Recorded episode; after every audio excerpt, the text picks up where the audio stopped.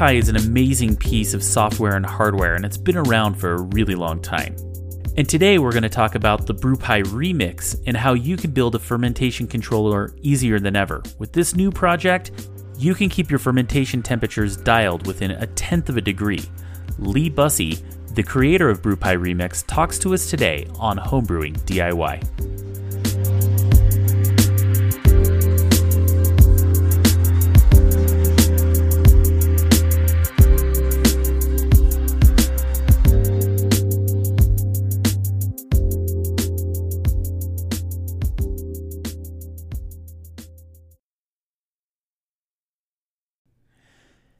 Have you ever wanted to make a podcast? Do you have a subject you want to discuss with listeners? Do you even know where to start?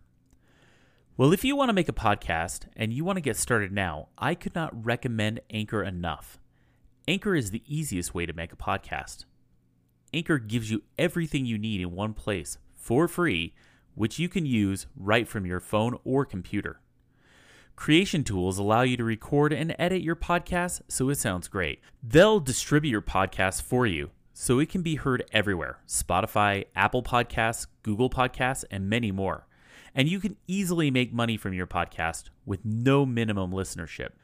Hey, look, I shopped around for a place to post my podcast, and Anchor was the easiest, most streamlined experience you could ask for. So if you're looking for a place for your new podcast, download the Anchor app or go to anchor dot f m to get started. Once again, download the Anchor app or go to anchor dot f m to get started.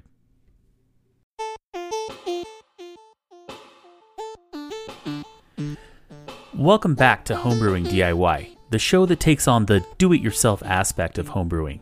Gadgets, contraptions, and parts, this show covers it all. On today's show, we're talking to Lee Bussy about the BrewPi Remix. BrewPi Remix is a fermentation chamber controller based on the Raspberry Pi and Arduino Uno. Lee has forked the legacy branch of the BrewPi project and added more features. I'm very excited to see what changes he's made and what's new in the project. Please support the podcast by clicking on the support link in the description or going to anchor.fm forward slash homebrewing DIY forward slash support. Your support helps keep this show on the air, and it will also help this show improve. If you can't give monthly, please give us a review on Apple Podcasts. Your review will help other listeners find this show. The last way you can support the podcast is by trying Brewfather. Brewfather is the homebrewing software that I personally use. I've tried them all, and Brewfather is by far the easiest to use and looks great too. Did you know that you can do water adjustments in Brewfather? It's very easy. You put your base water profile in and add your target, and then it will calculate the amounts of salts that you need to add. Brewfather makes doing your recipes and water adjustments a snap.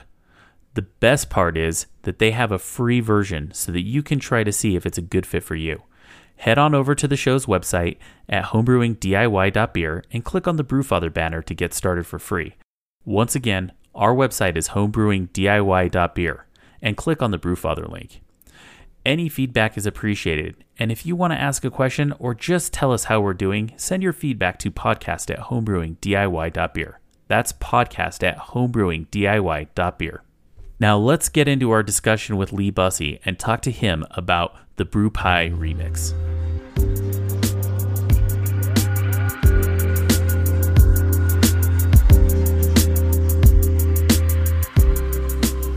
I'd like to welcome to the show Lee Bussy.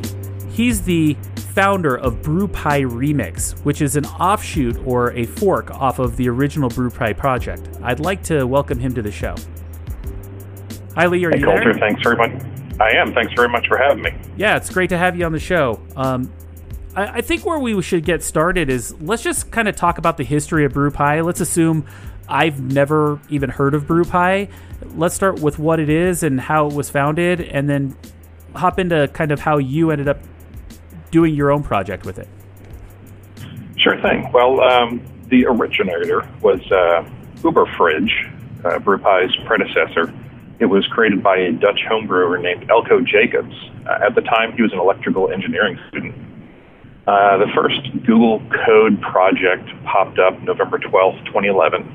And uh, in the end of November, uh, the Uber Fridge website came live. He created it using the Arduino Nano, which was the predecessor of the Uno. And uh, the web server he actually had running on an old router he had laying around, running D D W R T, which is a, a an open source firmware for the routers. Um, you know, it's a it's a P I D controller, proportional, in, integral, and derivative, and that's sort of analogous to controlling the speed in a car. If you can picture going up a hill, uh, you gradually let your foot off the gas as you come to the top. You know, you're, you're, you're coasting a little bit, and then going down, you're going to let the car accelerate to keep the same speed. So that controller for temperature does the same thing. It reads the temperatures, it adjusts to the way the uh, chamber reacts, and then it controls them accordingly. So uh, after uh, Uber Fridge, uh, he decided to move on to the new thing, which was Arduino. Uh, and then the uh, first firmware for that, uh, the Arduino Uno, version one, was September twenty-seventh, twenty twelve. And shortly thereafter, there was an article in Hack Day, which uh, really kicked it off for him, uh, followed by another article in Wired. Uh, he decided at that point to give up on the router running the website. It was more novelty than anything else, and started using the Raspberry Pi, which is a uh, called a S O C, or system on a chip computer. It's a fairly low entry price computer for folks. It is Unix based, but it's got a nice front end, and it's it's friendly. It's a friendly Unix based computer, or, or server in this case, for the project. Elco uh, decided to discontinue the Arduino version, or the Arduino Uno version of BrewPi, because he said he was uh, spending more time optimizing for code size, because that Uno is only thirty-two K. Um, and if you picture a thirty-two K memory, the uh, B M fifty-one fifty was released in nineteen eighty-one with sixty-four K, so thirty-two K is not very much. Um, he spent uh, a lot of time optimizing. It wasn't powerful enough for the growth that he really wanted to add to the project. Um, so the last commit was in twenty fifteen. Uh, you know, in, in conversations online with Elco, he always points out, and, and I think I need to say this to be fair to him, that he was not proud of the design. Uh, as he learned more about development and, and developing these applications, he found out that he wished he would have done things differently. So they moved on to BrewBlocks on the Spark platform, uh, and that is something he says he's really proud of. So that all the new hotness, the new commercial, Uh, yet still open source products are on that uh, BrewBlocks. It's a complete brewery uh, control, um, but with the BrewPi, uh, I think people are really drawn to it, especially on the Arduino Uno, because it has a low cost of entry. Um, it does one thing extremely well, and that is control the temperature of your beer within a plus or minus tenth of a degree, uh, and it's not that hard to get running. I would agree with that. I my my first setup was an original brew tr- BrewPi on the Arduino. I think that with your Raspberry Pi fully, the full cost of that was about fifty, sixty bucks. So it was a very, very inexpensive cost of entry, and simple. In you could just get on the internet and follow instructions and be online, and you could be up and running pretty easily. Uh, you could, and uh, those instructions, you know, they they were spread all over the internet, and I think that's part of the challenge that, that people have, if any, of getting started, is trying to find the right bit of information. So, as you know, Homebrew Talk has got a what we call mega thread. Uh, I, I don't know how many posts. I think it's in the seven thousands now, uh, just talking about this one very simple product. Yes, uh, that that particular thread, I think, don't even think we'll take new comments on it. It's so big. It, it's it, it, it's been around for so long. Uh, so I, I would say let, let's now get into why you decided to fork that project and move over and create BrewPi Remix. Yeah, so you know, I want to really emphasize that it is a fork. Um, I did not take over BrewPi. Elco still owns the website. Uh, owns the original GitHub repository. I created a new repository, which was a copy of his original work of the legacy branch, legacy branch being that which provided the Arduino Uno code. Um, just before Christmas, a friend of mine killed his BrewPi setup. Folks that have experience with Raspberry Pi know that those little S D cards have a bad habit of going bad. Um, there was a rather convoluted process a person had to go through to install the newer BrewPi versions and then revert back to legacy in order to be able to support the Arduino Uno. Um, but we found out that even that wasn't available because of changes to some of the core libraries that it uses, uh, like P H P. So um, a couple of beers and bourbons later, I thought, you know, I can fix this.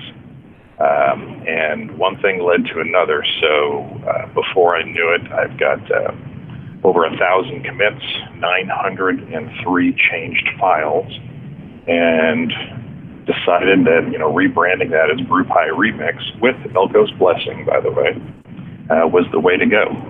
It's uh, I wanted to make sure that my friend could install it when he had to next, instead of having to call me over there. Now, I don't mind going over and drinking his beer or his bourbon, but uh, he, he needs to be able to install that himself. Yeah, I, I totally agree. And you you even have a, a website that has all of the instructions uh, and and a place for people to be able to go and kind of find their way around if I wanted to just kind of get started with BrewPi Remix. What what kind of big changes have you made to the BrewPi software that's different from when it was kind of abandoned into the legacy branch? Well, I started with the tool set. Uh, it's, it's split up into several parts. So there's the firmware that runs on the Arduino. There's the website that actually is that uh, user interface. There's the scripts that do the communication back and forth with the Arduino. And then there's the tools. And the tools are what handle the installation, uh, changing permissions, just in general, making sure everything is uh, running well. So that was my initial effort. Um, so the one thing I wanted to do, and, and my friend uh, John Beeler, Thorrak on Homebrew Talk, says that uh, if somebody has a problem, that's a bug. And that's something I really took to heart. So I wanted a one-line install. Somebody can cut and paste a single command onto the command line in a terminal window, and it will install. So that's the biggest feature there. Uh, no running multiple scripts. You run this, and by the time it's done, after asking you a couple of simple questions, it's running. You can go to the web page, and you have this wonderful, very familiar now, classic BrewPi-looking web page. Um, in addition, since I can't leave well enough alone, um, uh, my current job right now, I've got a very large focus on security. So on the back end, Um, I, I tuned some things a little bit to make sure that the average person wasn't making mistakes that could leave themselves open to hacking. Uh, there are some very bad actors out there, and they can do things that would curl your toes. So I wanted to make sure that the system itself is a little bit better protected. It's not hardened. It's not ready to be on the internet, if you will, but it's definitely better than it was. Um, it now runs in a daemon mode, which is uh, like a service, instead of the old cron tab entries that were problems, were troublesome. Uh, and then the script starts faster. Generally, people would sit there hammering away on the start script button uh, until it finally took off. Uh, now it starts in seconds. Um, I've added multi-chamber support, which is one of the biggest hacks out there that people used to look for, wanting to run or control more than one refrigerator with one BrewPi setup. So now I've got a, a menu page where you can view all of your chambers at once, and then drill down into each one and uh, control it like normal. Um, added support for the E S P eighty-two sixty-six, which is a very small controller that features prominently in the Fermentrack product. Um, Fermentrack was based on BrewPi, so that was a pretty easy lift to bring that in there. So now people can use that controller if that's really what they want to do, and use that with uh, the very comfortable, soothing BrewPi interface. Uh, I've added in support for Wi-Fi enabled controllers, which builds upon the uh, Bluetooth control that uh, folks have used in the past. Um, something that just came out in one of the last feature releases was Tilt support. Love the Tilt hydrometer. Uh, those guys have done a fantastic job with the Tilt, and being able to see that on the screen as you're going through your fermentation is awesome. Um, and then in the last feature release, I added support for what's called an I two C L C D. So the, the standard L C D that was always part of the project had this big twenty-pin cable, or sixteen-pin cable, I guess it was, um, sort of like the old computer hard drive cables. I two C only uses four pins, which freed up some pins for doing some other things, so that's a little bit easier. And it was also important because it removed the necessity to have a shield. There was supporting circuitry required for the Arduino in order to be able to control the L C D previously. Now that's not required. Uh, although we did create a new shield, uh, Caddy Brewer on Homebrew Talk assisted me uh, with getting a new shield together, so it's, it's very full-featured. It works with either of those two L C D choices. But importantly, a person can put together an Arduino Uno running BrewPi Remix with an L C D without ever picking up a soldering iron. So I think that was one of the biggest things that came in that last feature release. I, I have to admit, being able to set up a BrewPi without having to pick up a soldering iron is a really big leap in the right direction in making it available for more people. Would you agree? Uh, you know, when I started out with this, I, I maybe used a soldering iron twice before in my life. Um, you know, the Day Tripper on the Homebrew Talk threads, and he's an electrical engineer, and what he says is simple. I simply did this. I always shake my head. Sometimes I don't even know what he's talking about. So, you know, with his help over the years, I've certainly come along. But, uh, you know, to be able to just plug things together with a few DuPont jumpers, uh, really much easier, much quicker, and worked a lot easier on the bench as I changed things around. Yeah, especially if you're trying to add different features like, hey, maybe I want to see if an L C D will work, but it's not necessarily necessary to run it. And so just being able to do so with DuPonts and and just kind of breadboarding it out and having it run easily is, is kind of really attractive to, I think, somebody who's brand new to any of this, right? Um, yeah, I think so. All the other the products, um, even uh, the Fermentrack, and, and John has done a fantastic job with Fermentrack with the front end. It's, it's quite modernized and everything. But there is a cost of entry in that you must do some soldering, at the very least, to put the pins on that E S P board. They don't come soldered on. Uh, Arduino Uno has always been very friendly to uh, tinkerers in that case. Absolutely, absolutely. And my my, I, I would say when it comes to other new features, like for example, adding the tilt hydrometer, what what changes does that add to the software? So like right now it's going to track, for example, without the tilt hydrometer, that's going to track obviously my heating and cooling and what what my current temperature is of my beer. Does that actually add an additional line to the software where you're able to see what the gravity looks like? Yeah, it shows up right on the original screen where you see your temperature graph. Uh, you can see the specific gravity over time. So you see this, you know, nice curve dropping off, so you get an idea of when you're ready to change temperatures or when your beer or wine is just done fermenting and you can uh, rack or move on to the next step. Um, well, I don't take any action on the specific gravity right now. Um, you know, BrewPiLess has a means to create a profile, a temperature profile based on the gravity. Um, getting that information into BrewPi was really the heavy lift. Now that it's there, uh, the next feature release, hopefully, is on my list of things to do where I can put in a gravity-based temperature profile instead of just a time-based one. Wow, that would be a really cool feature. Uh, really looking forward to having something like that and the ability to do that in the future.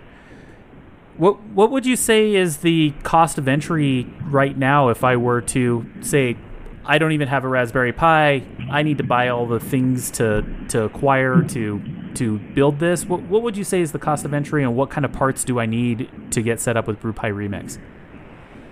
Well, like you mentioned, you need a Raspberry Pi, but uh, even that's not necessary. Uh, people can run uh, any old P C they have laying around, most easily running a, a Debian, uh, one of those um, Debian uh, forks.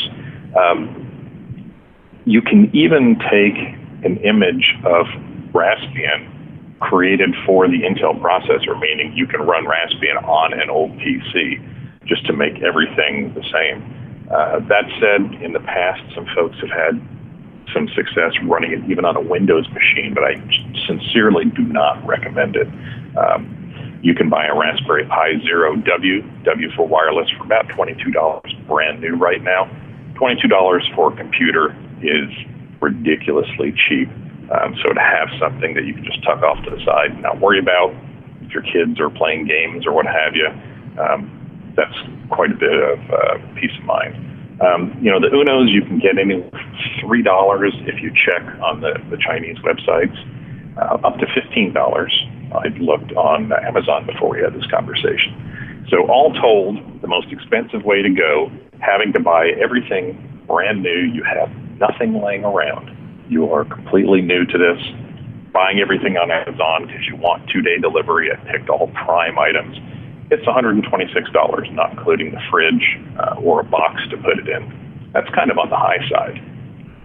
Um, but if you have an Uno laying around, if you've got a computer laying around, a couple of these other parts, uh, folks have been able to do this for as low as, as twenty dollars, thirty dollars, um, getting everything from China. I got the price this morning as I was looking through there down to about forty dollars with some careful shopping and figuring uh, that I was going to build two or three of them, because a lot of those parts, like the resistors, come in, you know, big bulk packs. Uh, you can't just buy one. Yeah, they come in big bulk packs and they cost about a penny when you actually look at the right cost of an individual resistor. And even the temp probes that, that are used in it, th- you can buy the whole set for less than ten dollars. You can, and you find that the more that you play with these things, you just start having this stuff flying around. I probably have uh, fifty temp probes within reach right now, so they, they just sort of grow and, and multiply. Yeah, I have the same problem. I, I actually have all of the stuff laying around my house to build probably three or four uh, Fermentrack or E S P eight two six six type controllers. I've I've definitely understand what it's like to acquire things like that. Uh And then if I were brand new to doing something like this and had obviously never soldered before, what are com- some of the common issues that people run into? Um, you know, the most common issue right now is not knowing that there is this new script. Uh, we talked about that Homebrew Talk thread. If somebody starts at the beginning right there, they're going to go off to the, uh, the fandom wiki site. Um, they're going to get some instructions that were part of the old instructions. Uh, searching the internet, you're going to find all sorts of things. And what I've really distilled it down to is a single command. So if people start with that single command, if they go to brew pi remix dot com and just look at the very simple instructions there, that takes care of probably ninety percent of the, the classic historical problems people have always had within that thread. Um, it, it's kind of... You know, I like that that churn, people talking all the time about it, because it keeps people interested, keeps that thread up to the top of the list, you know, where, where people are always discussing it. So having simplified this, it's sort of had a, a negative effect, if you will, because there's less discussion. People run it, and it just works. So going back to, you know, Thorrak's comment, anything that goes sideways is a bug. Um, I think I've, I've really nailed it on that one in a lot of ways.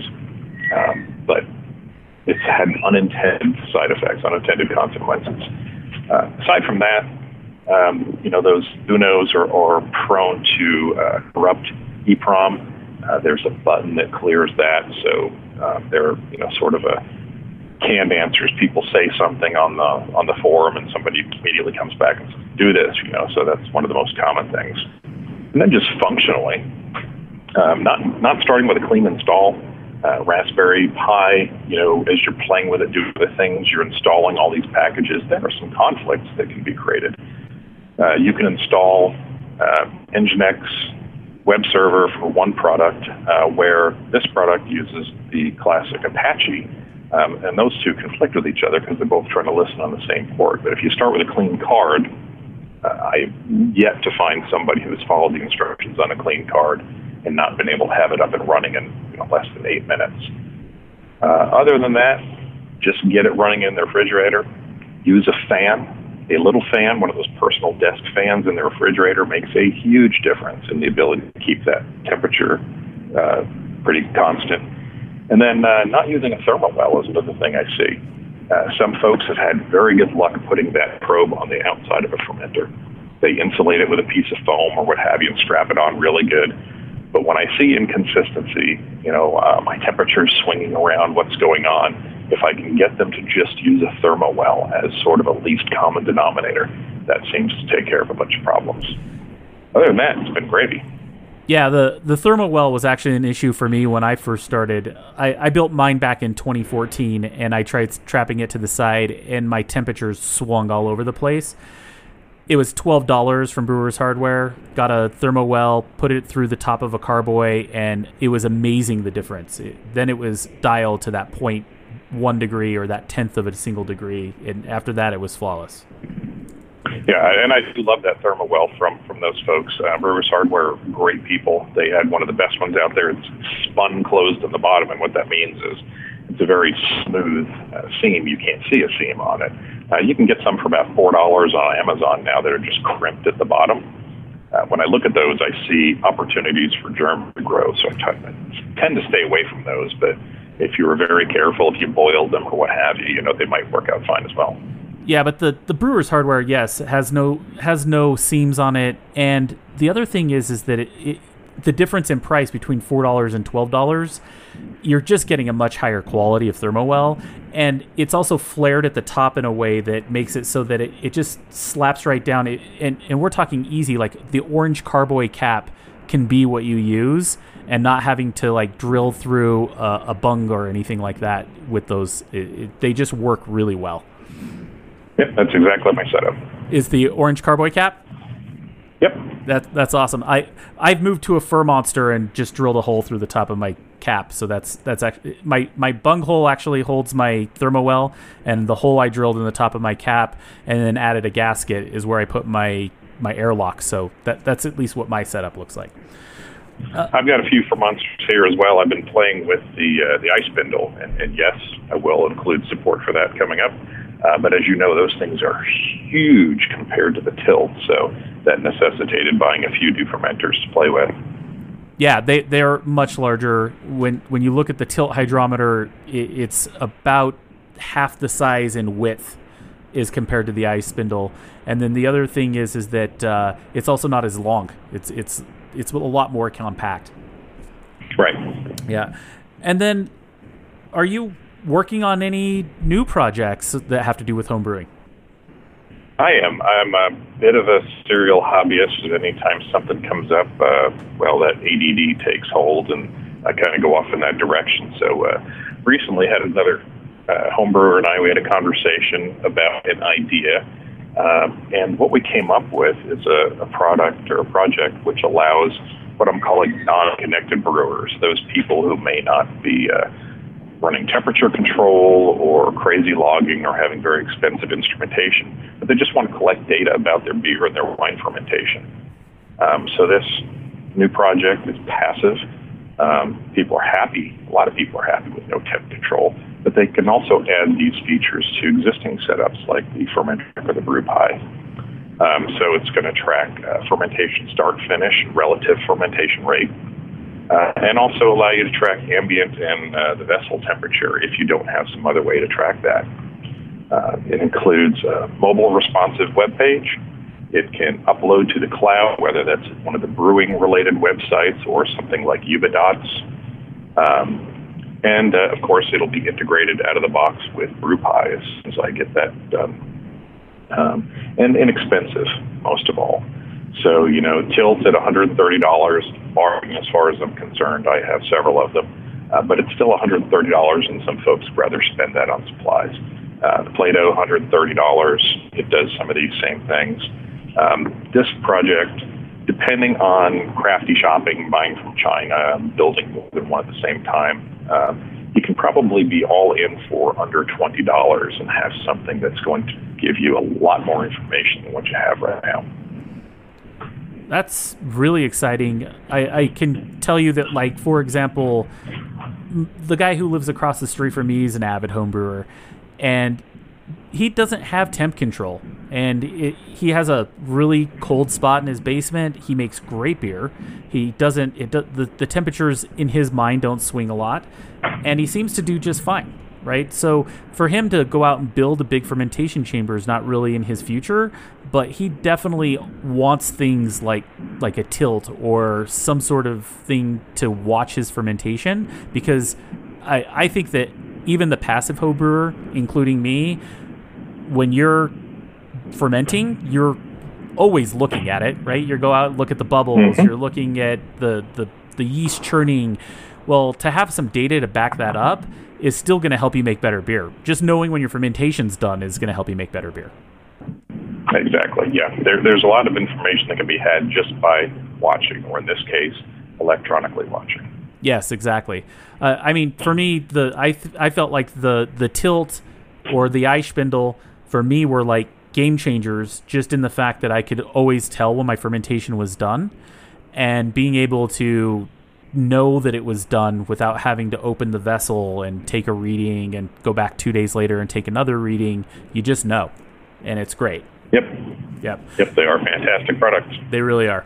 Uh, any any other kind of improvements for your for your brewery? What what kind of beers are you brewing? What what are you up to? Uh, you know, I don't brew as much as I used to. I, I started brewing in, in ninety-one, and I, uh, I have this terrible habit of going to the most extreme degree. So in, you know, in the early nineties, I was doing all grain, which was kind of crazy at the time, and I was propagating yeast, and I became a, a, a homebrew uh, certification program. Uh, what is it, uh, H B C H, I can't remember what they call it these days. It's changed a couple times, but I was a certified homebrew judge in the nineties. Um, so I, I certainly ebb and flow. Right now, kind of in the uh, the ebb stage. Um, I have one thing in the fermenter right now. It's Skeeter Pee. I, I make a big batch of that every year, and this one is a little late, but uh, fantastic to bring to cookouts, and I have one of those cookouts coming up. So that's what's going on right now. I, you know, I've I've homebrewed for about ten years, and I've never once made Skeeter Pee. I, I, I obvi- and I obviously need to do it. I, you know, I have a fail-safe method for it. I'll send it to you. I, I would love it. I'll actually, if if you send me your recipe for Skeeter Pee, I'll I'll add it to the show notes so that people can uh, make it. Sounds good. Awesome. Um, the other thing I would say is, uh, why don't why don't you send me over the information anyone would need to build out a BrewPi Remix, and maybe even a small, just kind of jotted down parts list, so that I can uh, add that to the show notes. And if anybody would like to find them, just go right to our show notes. I'll add links to all of this so that you can see that. And uh, other than that, I, I would say, hey, Lee, thank you very much for coming on the show and discussing the BrewPi Remix. This is a really cool project, and I'm really glad that you've done something supporting the Arduino, because it really supports people like me. I still have an Arduino set up on my system just because it was working, and all I did is change my my my web server, right? And so the idea is that it's a fail-safe way to work, and I've actually never even had an EEPROM issue with mine. So it does work, and they work well. Well, thanks for your time, Cole. Appreciate you letting me on. Hey, thank you very much, and thank you very much, Lee, and have a great day. You too.